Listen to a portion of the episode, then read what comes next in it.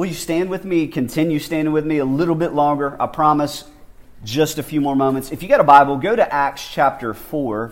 Acts chapter 4.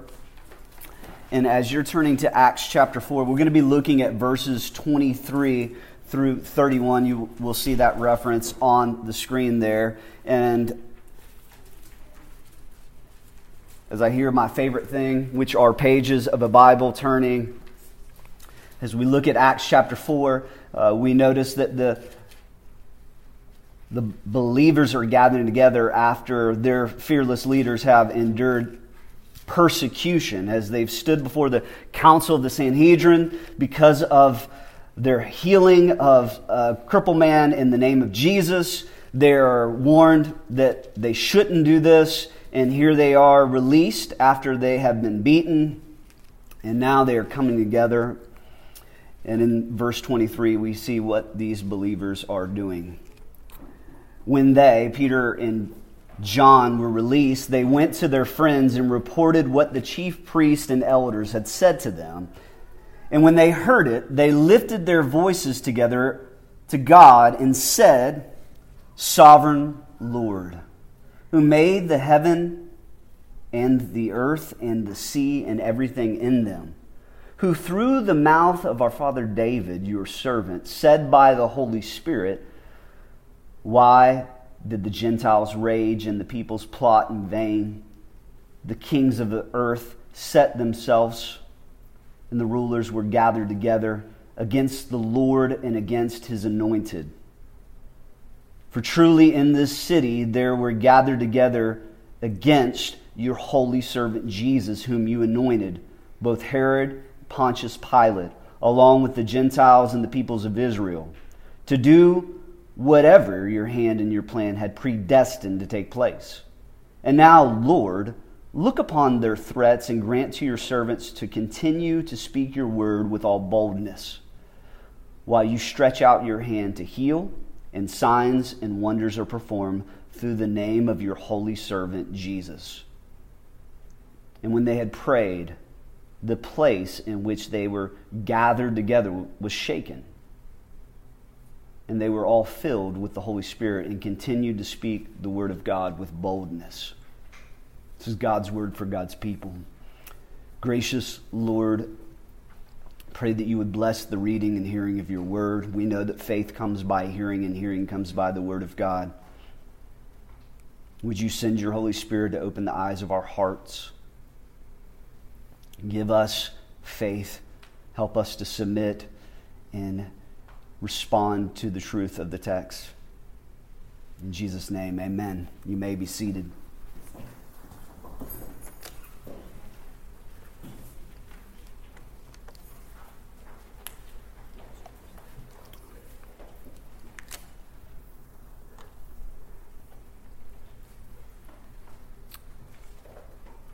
I watched a video this week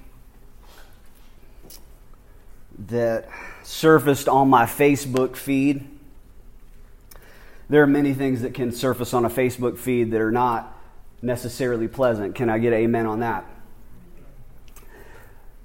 But certainly this was a pleasant thing to behold. As I was watching this video, it was a group of high school football players that what I can tell is that they had concluded their football practice, and they're all rallied together. They look like they have done some awful work, where they're sweating, dripping of sweat, and there's this one young man that's rallied all these football players together. And he's like shouting aggressively, almost as if he's the coach of the football team, but he's rallied all these guys together, and they're coming together, and he's aggressively speaking these words, and they're speaking it in unison with him. "Our Father, who art in heaven, hallowed be thy name. Thy kingdom come, thy will be done on earth as it is in heaven. Give us this day our daily bread, and forgive us as we forgive those who have trespassed against us. And lead us not into temptation, but deliver us from evil." They're literally shouting the Lord's Prayer. I don't know if this is the Lord's sense of humor, since I mentioned how high school football teams or high school athletic teams love to have the Lord's Prayer as a conclusion of their practice. If you weren't on a high school football team or a baseball team, this was common practice for those of us that are Clay High graduates. But what's happening is all these young men are rallying together and having a rally cry, and it's almost as they're militant. The guy was preaching the prayer aggressively. What I think's interesting is if a high school football team can aggressively petition and incorporate the Lord's Prayer in the life of their football team, how much more should the Lord's Prayer be on the lips and in the life of the Bride of Christ, the Church of Jesus, whom was purchased by his own blood, and the very blood that purchased us is the very good news that commissions us to make disciples of all people. Shouldn't that be present in the people of God, the Lord's Prayer? See, as you look at the text, as you see in Acts chapter 4, while they're not necessarily quoting the Lord's Prayer verbatim, there is some evidence of the reality of that kingdom prayer that we looked at last week. Just notice in the text, verses 20 through 31, that there is an acknowledgement of a king. Look at verse 24. He says, "When they heard it, they lifted their voices together to God and said, 'Sovereign Lord, who made the heaven and the earth and the sea and everything in them.'" He's coming to this moment where all God's people are acknowledging the kingship of God. But it's not just them reciting the Lord's Prayer, and it's not just them acknowledging the kingdom or the king. Something much, much more at work here. The reason I'm coming back to revisit the kingdom prayer, or revisiting the idea that prayer in the life of God's people, the church, or in the life of a Christian, is incredibly important. As we talk about our mission at Doxa Church, we want to fill inches of the earth with the glory of God by helping people behold, obey, and be transformed by the gospel of Jesus. That's how we accomplish the mission of making disciples. And what we discussed last week is that we can proclaim the gospel and we can be God's people making disciples, but it is prayer. It is the prayers of God's people that powers us to accomplish our proclamation and our obedience to make disciples. Prayer is not some added thing that a Christian or a church incorporates on occasion. It's literally us living as if we have nothing else, and this prayer and our prayers to God is what carries the Christian through life. Prayer is the perfect acknowledgement that you're weak, that you're helpless, and you need the Lord's help. Do you see prayer that way? See, these men and women that are gathered together after circumstances of their leaders being held accountable for their actions of being obedient to do ministry in the name of Jesus and do a miracle and perform a miracle in the name of Jesus, they didn't go and figure out whether they should leave the city of Jerusalem. They didn't decide, what should we do to be secretive about our ministry to be witnesses in the city of Jerusalem. They didn't even come and have a meeting deciding, well, is there certain words that we can say so that we can be fruitful? Their first response to the circumstances that they had been subjected to and the circumstances that they would face, potential and prominent persecution that would take place in the life of the church, guess what they do? They pray. They pray. And what's distinctive about this prayer is that much, maybe to my own disappointment, this prayer is not something that's merely functional. Do you know what I mean by functional? Functional means that prayer just works for them, and it works when it's convenient for them. What you see in this prayer is that you see that prayer is formative to their life as God's people and their life as a Christian. If we only pray because it works, we're missing the boat. See, these men and women, the believers that are praying for boldness, do not see prayer as some instrument that is useful on occasion. They literally are staking their life on the fact that I am going to pray because it forms every bit of my life and being. Do you see prayer that way? See, as these men and women come together, they are allowing themselves to see prayer not as something that's useful, but something that's uniquely valuable for the Christian. So I want us to look at this, and I want to look at two things from the text. I'm not really preaching a sermon, but I know it feels like I'm preaching a sermon, but I'm going to make two observations from the text, and then I want us to respond together. And the reason I want us to respond together, because I think that there is the word together, the voices together that we see in verse 24. I want us to have a together moment. I can't say that what happens in verse 31 is going to happen. It surely could happen, right? You see what happened in verse 31? The whole place was shaken, and they were filled with the Holy Spirit. Surely that is within the realm of possibility. I don't know if you have that expectation that when we pray, that could happen. Do you believe that? But these two observations that show that the people of God see prayer as a means of spiritual formation, not just merely functional, useful. Notice just the first thing, that verse 24 says what? And when they heard it, they lifted their voices together to God and said, "Sovereign Lord, who made the heaven and the earth and the sea and everything in them, who through the mouth of your father, David, your servant, said by the Holy Spirit." See, look at the focus. It doesn't start with them. Who does it start with? It starts with God.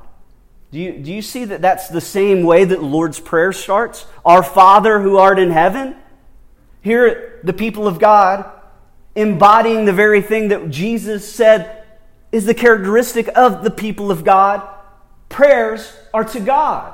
I know that sounds very simplistic, but our prayers must begin with God. And their circumstances surely just prompted the heart to turn them to God, but they didn't start with themselves, they started with God. Do you ever pray like that?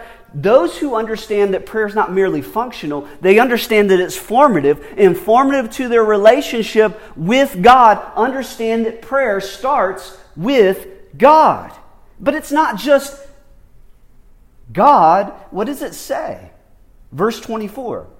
It says, "Sovereign Lord, who made the heaven and the earth and the sea and everything in them." A good prayer, a prayer that is spiritually formative for the people of God and for a Christian, sees that God is the goal of prayer. It's not about getting something from God, it's getting God. Do you see that? Do you see that? How often do you approach God so that you can get something from God rather than getting God? This is what the people of God are doing. Their circumstances prompted them to go to the Lord, but it was going to the Lord not merely so that they could request, verse 29, "Look upon their threats and grant your servants to continue to speak your word with all boldness." They don't arrive at that petition requesting God to do something for them before they acknowledge God. What if we started looking at prayer as less functional and more formative to understand that we are getting God? It's about getting God. The thing that we as a church, you as a Christian, if we hope to flourish in this mission that God's called us to fill these inches of the earth with the glory of God, it's understanding that prayer is the means of communing our hearts and knitting our hearts with the soul of God. Our soul and God knitted together. It's coming before the Lord and understanding that I get God.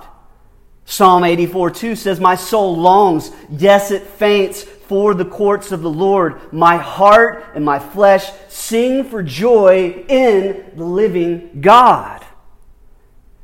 Friends, if you and I approach this kingdom prayer and this kingdom life to make disciples of all people, it's seeing that prayer is a means of fostering the spiritual relationship with God because you're with God. It's not in my notes, but I'm going to say it. Think about Isaiah and Isaiah 6. When he encountered God, guess what it did? It caused him to fall on his face, make a confession, right? And then the angel came and took the coal, purified him, and then he does what? He spouts off, "God, help me. Send me out."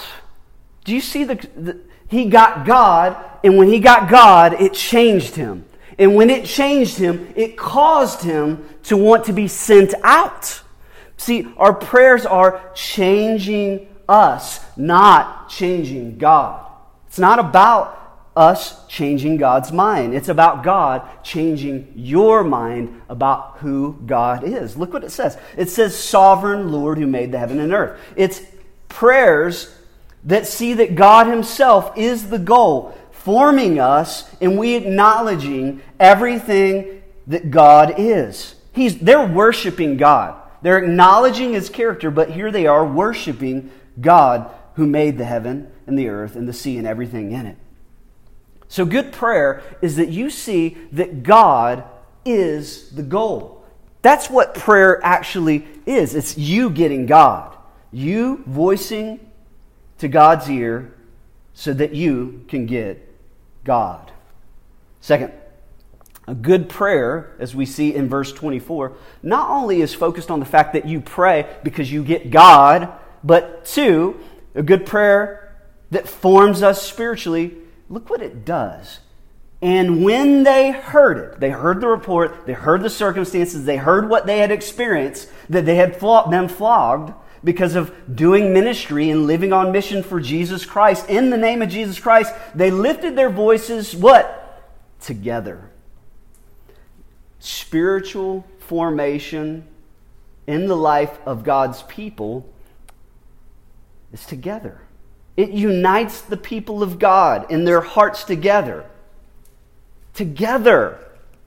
This is why in a worship gathering, or in a small group, or at your kitchen table with your children, or with your spouse, is that you are coming together and uniting your hearts with God's heart. Here they are. All their circumstances prompted them to get to God, but they were getting to God together. So this forces us to kind of push on some reality, is that here's what happens in the mind and heart of a person that sits in a worship gathering or sits in a small group, is that you become a spectator. Do you know that? You can just start listening to the eloquence of another person that's praying, and you get caught up. I wish I prayed like that. When, in fact, as I read the text, it says they were doing it together. I'm going to infer that there was this unity, this shared unity, and they're participating together, acknowledging the sovereign Lord. So the good news is that we come together, is that I, as a pastor, anybody that's a worship leader, anybody that hosts, or anybody that leads a small group, anybody that does kids ministry at Doxa Church, that when we pray together, I don't want you to just listen to me. The goal is not to be impressed by me. It's not to be impressed with anybody here. The goal is us uniting together and sharing in prayer to a sovereign Lord. So there's no reason for us to be spectators. It's an invitation for participation in the moment of pouring our hearts before the Lord together. Do you pray? Do you find yourself as a spectator, or do you find yourself as a participant in the prayers that take place in here? As we prayed for weeks and weeks and weeks that the Lord would open up the door we'd finally be able to open. Do you just listen to those prayers, and are you a spectator, or are you in the moment with us, praying and asking the sovereign Lord to do what only the sovereign Lord can do? See, it's uniting our hearts together. So, as you look at the text, you don't see them looking at prayer as some functional device. You see it as formative. It's fostering unity in the life of the church, and it's fostering relationship with God. Because it's assuming this, that prayer does this every time, is that when you pray, you are confessing your dependence in God and God alone. And as you look at the text, and as you see in verse 29 into 31, and as you see repeatedly, these men and these women, this early church, do not expect anything to happen by their own merit, their own morality, their own methods. It's totally dependent upon God. Like the health of Doxa Church, to see any person that sits in these chairs, that maybe comes into this room or maybe sits at your dinner table, I know that it's not riding on me. It's not riding on my ability. It's totally riding on God. They know that they can't do any of this without the help of God. Everything rested upon what? The sovereign Lord who made the heaven and the earth. Do you find yourself in that moment where you see that prayer is an assuming that you're depending on God, you're expressing your faith in God, you get God, and you're doing that with God's people, and you're resting in the fact God is the one who's going to change not only you, but He's going to change any person that you have on this white card that we have put in front of you and will put in front of you and will prompt you to do on numerous occasions throughout your week, is that we're asking in this card where we're having prayers for a lost and prodigal. I'm praying for so-and-so, or I'm praying for this environment, God, that you would show me if this person needs the gospel, or I'm praying for this person. I'm going to God, and I'm asking God to do what only God can do, to change the human heart. So I want us to stretch out our hands, and I want us to open up our hearts just for a few moments. And I want us to become before the Lord right now. Not as a function. This is not for me to get to the next point or even functional to get to the end of this. I'm asking you to participate in this moment that we come before the sovereign Lord together and ask God to bring His kingdom to this earth. So will you do that with me?